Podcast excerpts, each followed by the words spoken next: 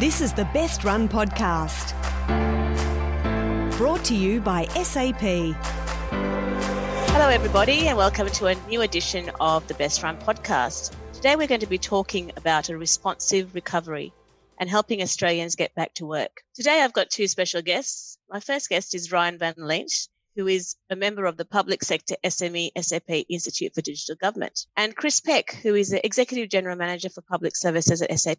Welcome to both of you. Thanks very much, Rushenka. Great to be here. I'd like to get you guys to introduce yourselves and give us a bit of your background, if you don't mind. So, Ryan, would you like to go first? Certainly. Hi, everyone. My name's Ryan Van Leent. I have a global role with SAP's public sector business.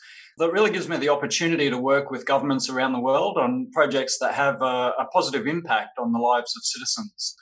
I also work with SAP's Institute for Digital Government, where we partner with universities to conduct research into accelerating innovation for public sector organisations. Awesome. And Chris, how about yourself?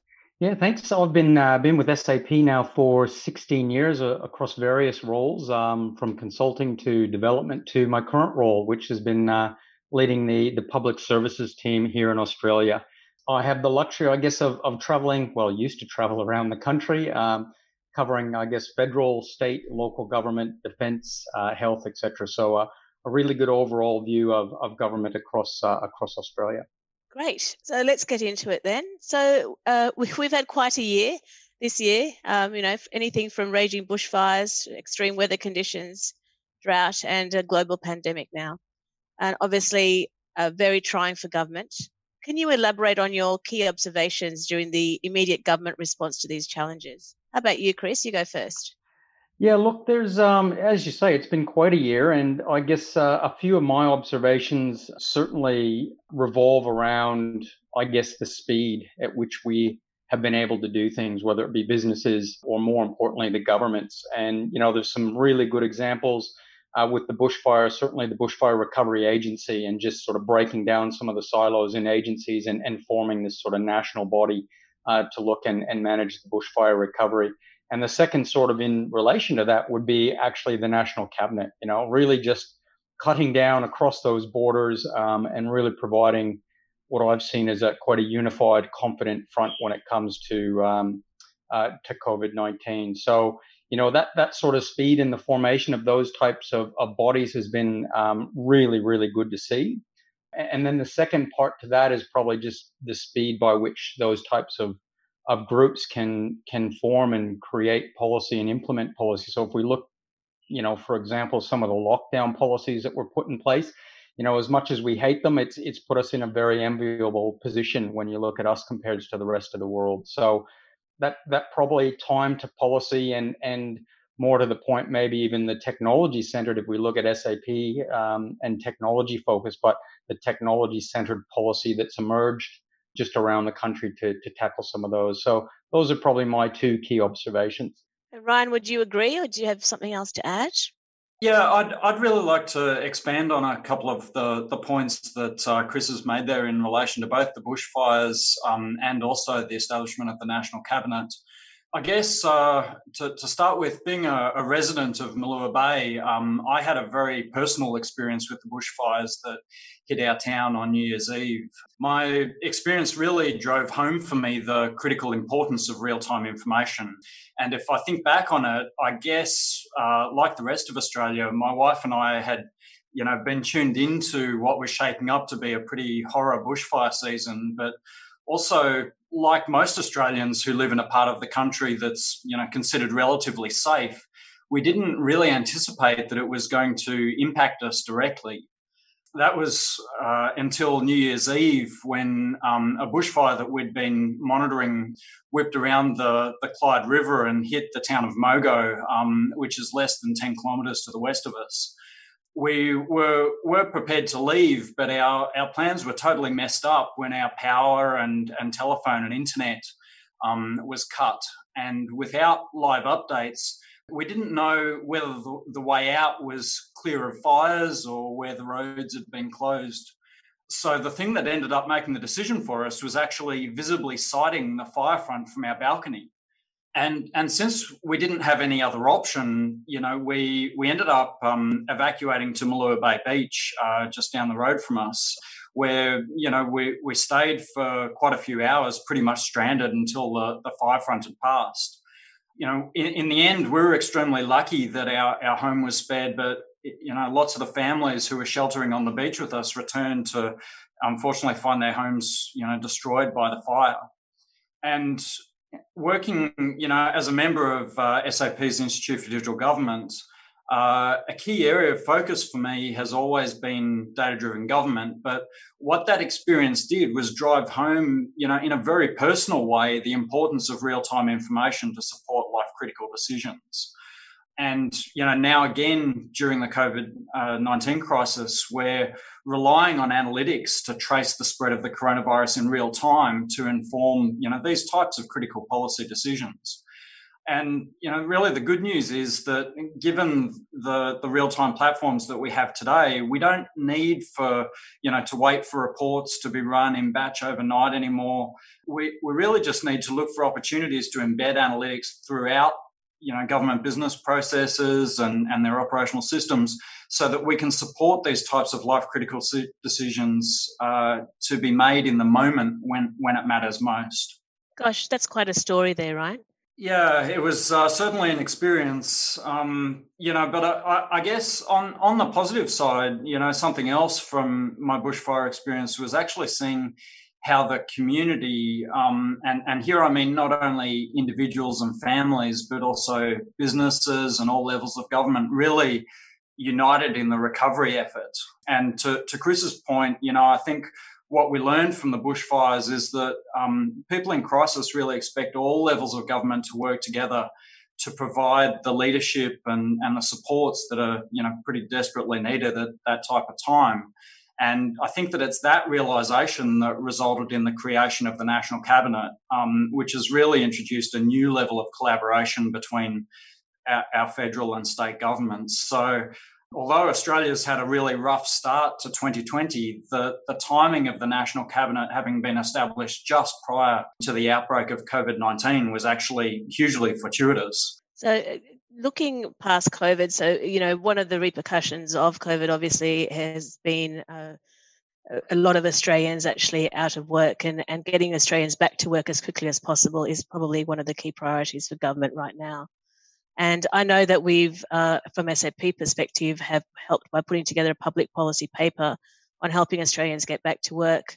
And that was in response to the Prime Minister's call for new policy ideas.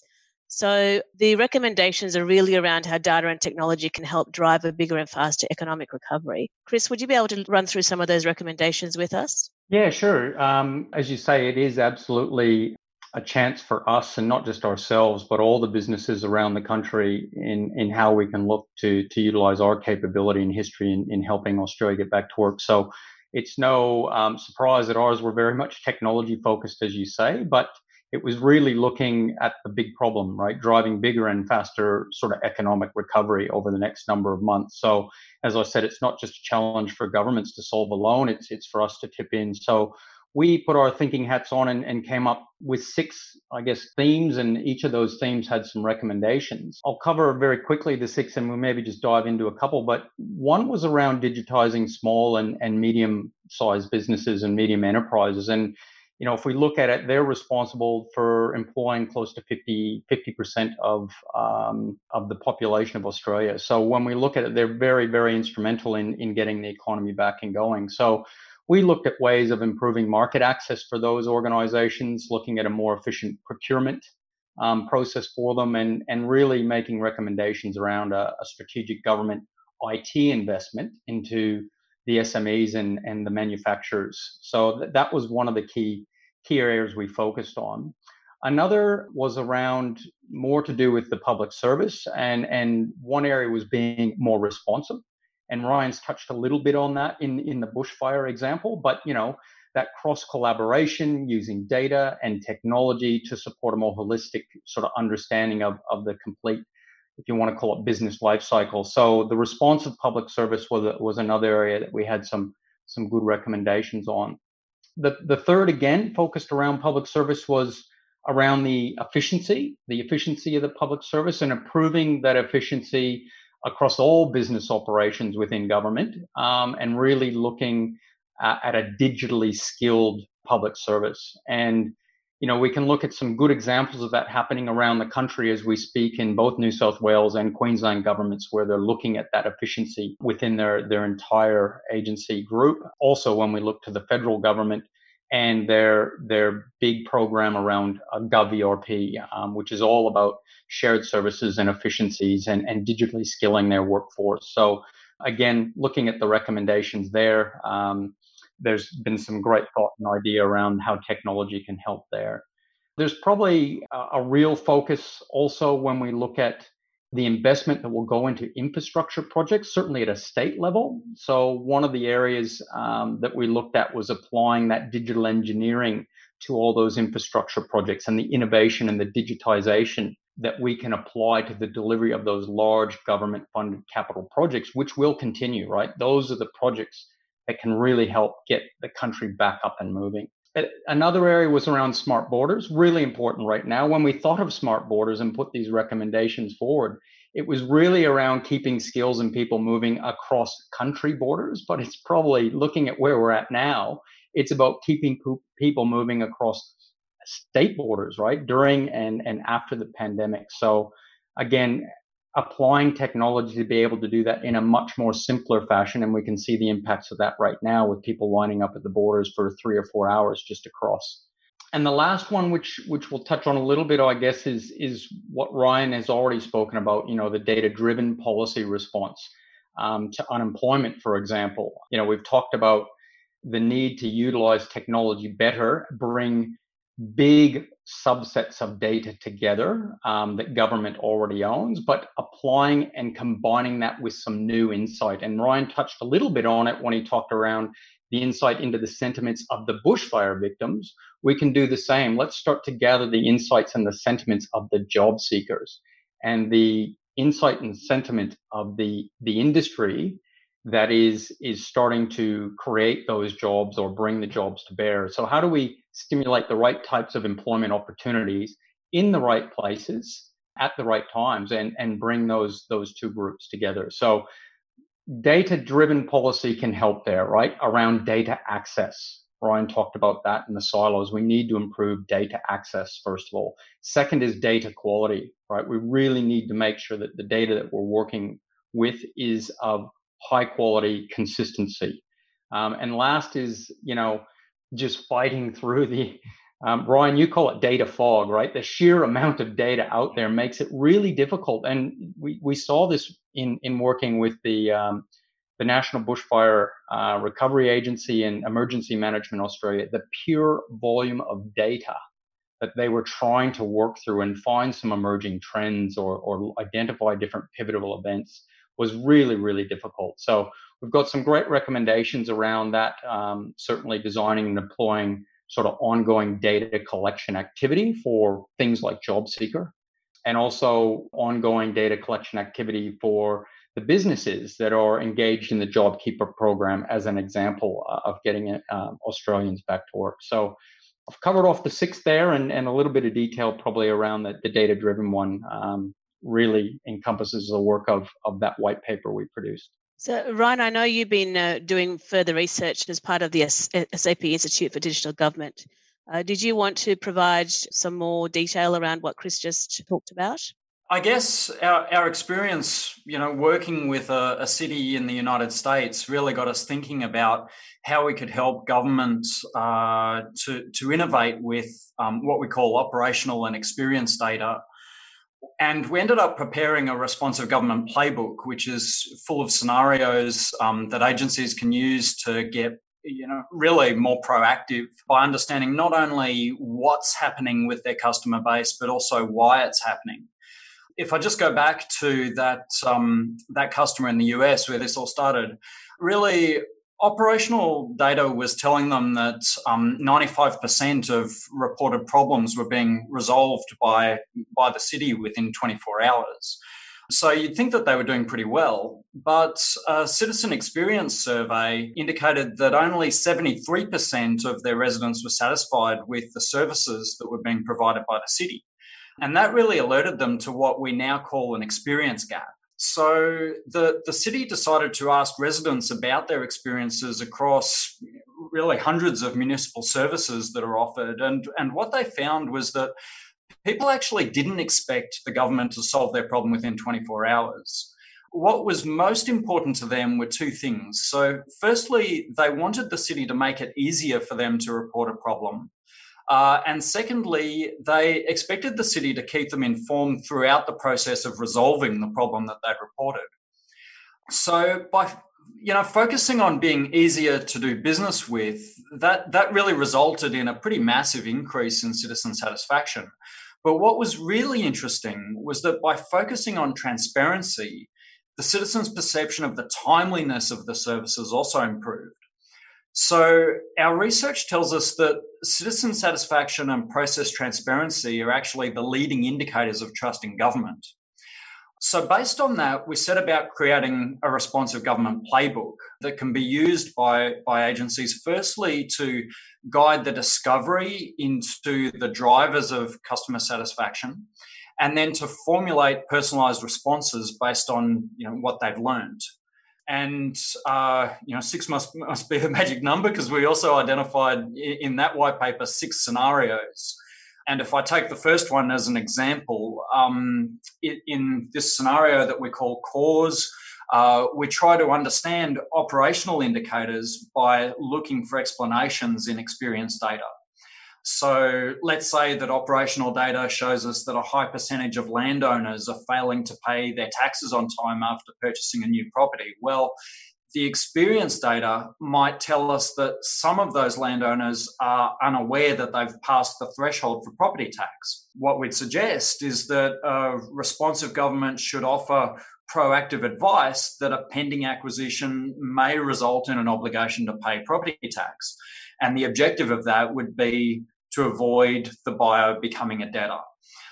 So that's, similarly a kind of an intro to our responsive government playbook.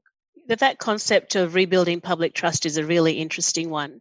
You talked about transparency being key to building that trust. But why is transparency the thing that you think is most important? There are other things like privacy or security, for instance. Yeah. What the research tells us is that privacy and security fall into what's called structural assurance, whereas transparency belongs to something called situational normality. So another way to say that is that privacy and security are binary. The citizen kind of assumes that there's privacy and security in the systems that government presents until there's a breach, and then you've lost the citizen's trust, possibly never to be regained. On the other hand, transparency is more a continuous process. So you can build up trust over time through transparency into government processes and the data that's being held by government. So it's really a positive action that governments can take to build trust. And this is, I guess, why we suggest that this is should be a key focus. Really, with privacy and security, the way that I think about it is the only way there is down, but with transparency, the only way is up.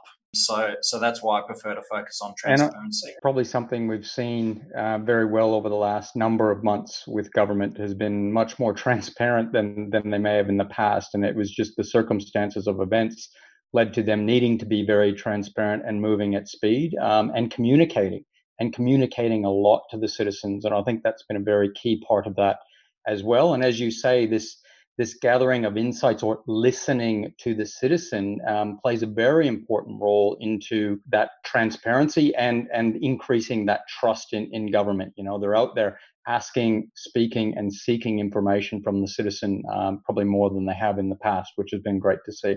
It's a really interesting evolution because, we've also got the large amounts of data out there and information. So you don't have that transparency. There's bound to be things that come up that are uncovered or unearthed, which will obviously degrade the trust. So being transparent obviously puts you in a much better situation. All right.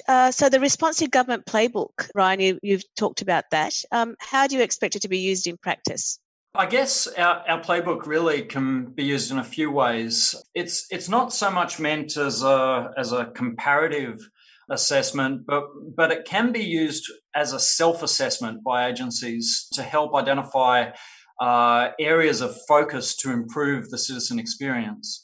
It can also give government ideas for how they can combine operational experience data to understand, like I said before, not only what's happening with the customer base, but also why it's happening. And as I mentioned, there are those 6 scenarios.